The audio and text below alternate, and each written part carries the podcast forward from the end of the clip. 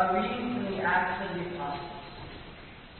An angel of the Lord said to Philip, Get up and go toward the south, the south to the road that goes down from Jerusalem to Gaza.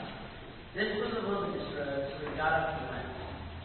Now there was an Ethiopian eunuch, a court official of the Candace, queen of the Ethiopians, in charge of her entire treasury.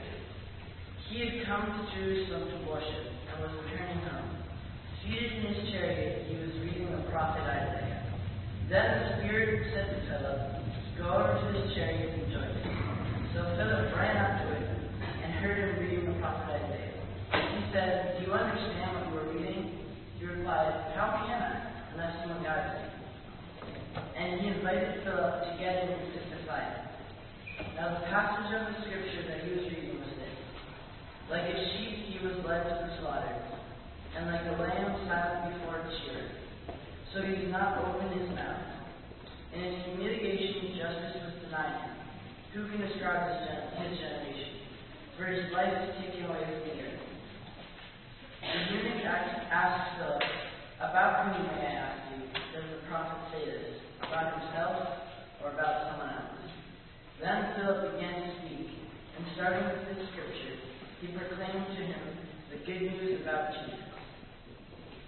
As they were going along the road, they came to some waters, and the eunuch said, Look, here is water. What is to prevent me from being baptized? He commanded the chariot to stop, and both of them, Philip and the eunuch, went down into the water, and Philip baptized. When they came up out of the water, the Spirit of the Lord snatched Philip away. The eunuch saw no more and went on his way rejoicing. But Philip found himself at Azotus, and as he was passing through the region, he proclaimed the good news to all towns until he came to Caesarea. Hear what the Spirit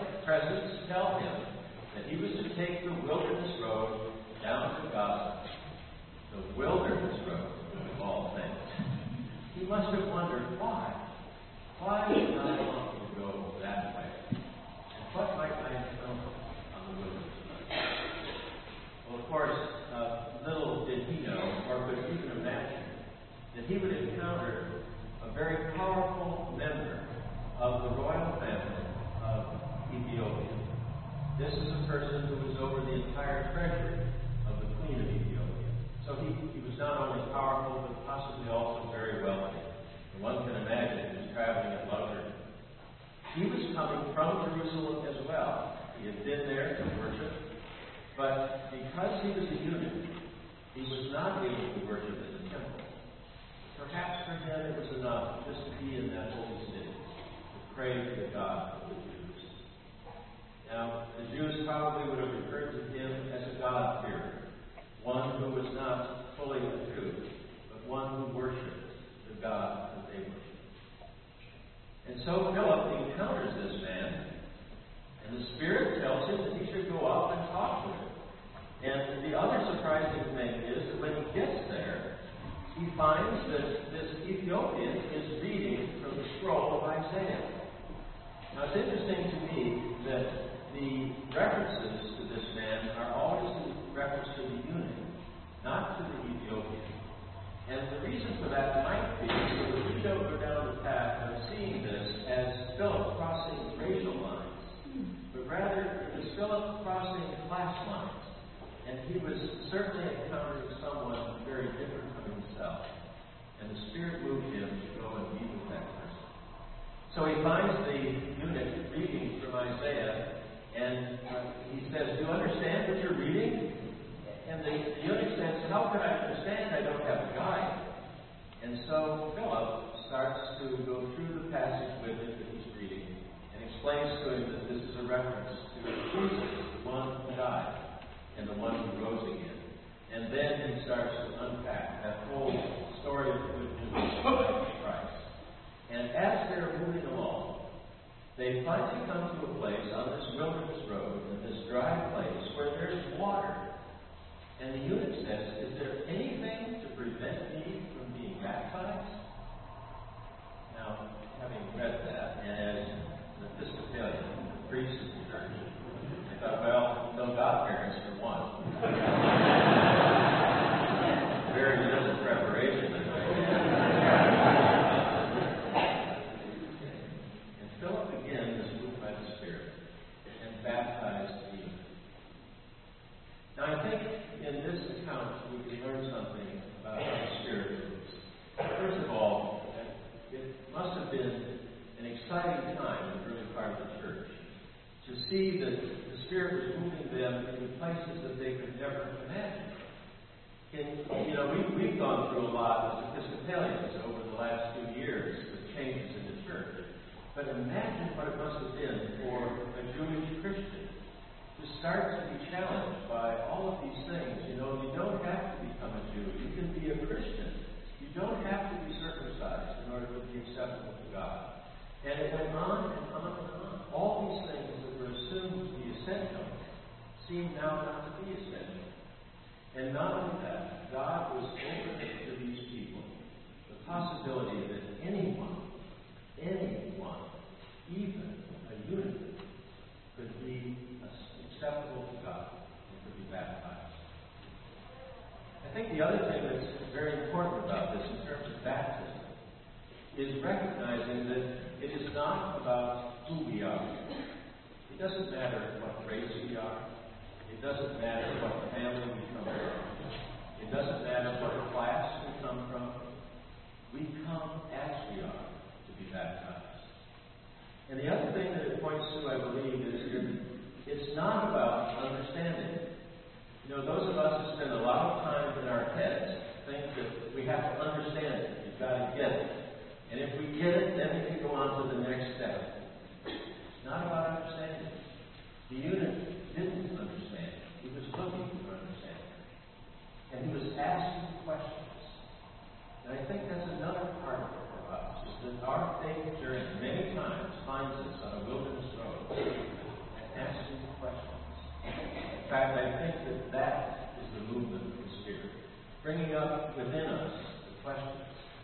It's often in the questions that we are brought to deeper and deeper spirituality.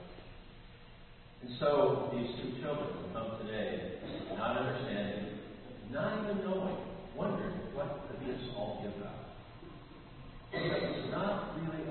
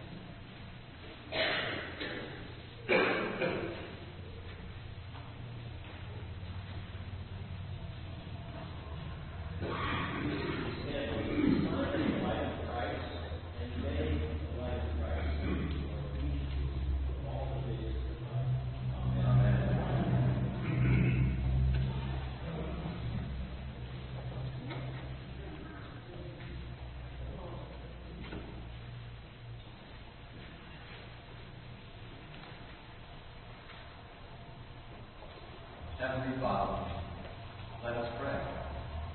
Heavenly Father, we thank you that by walking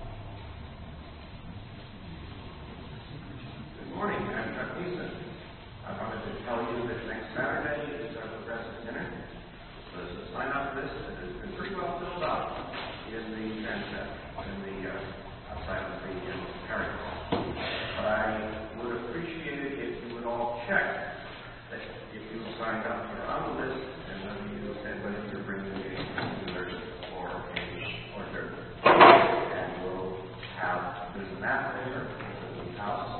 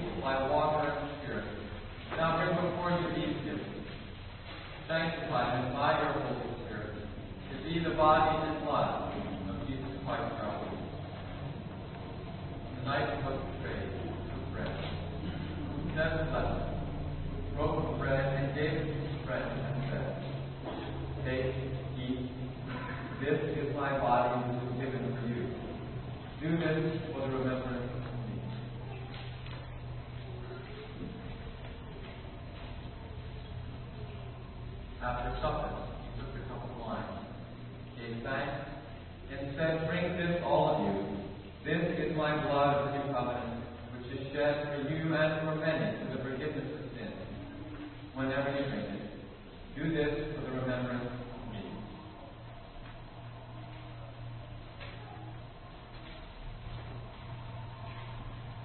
Remembering now his work of redemption, and offering to you this sacrifice of thanksgiving.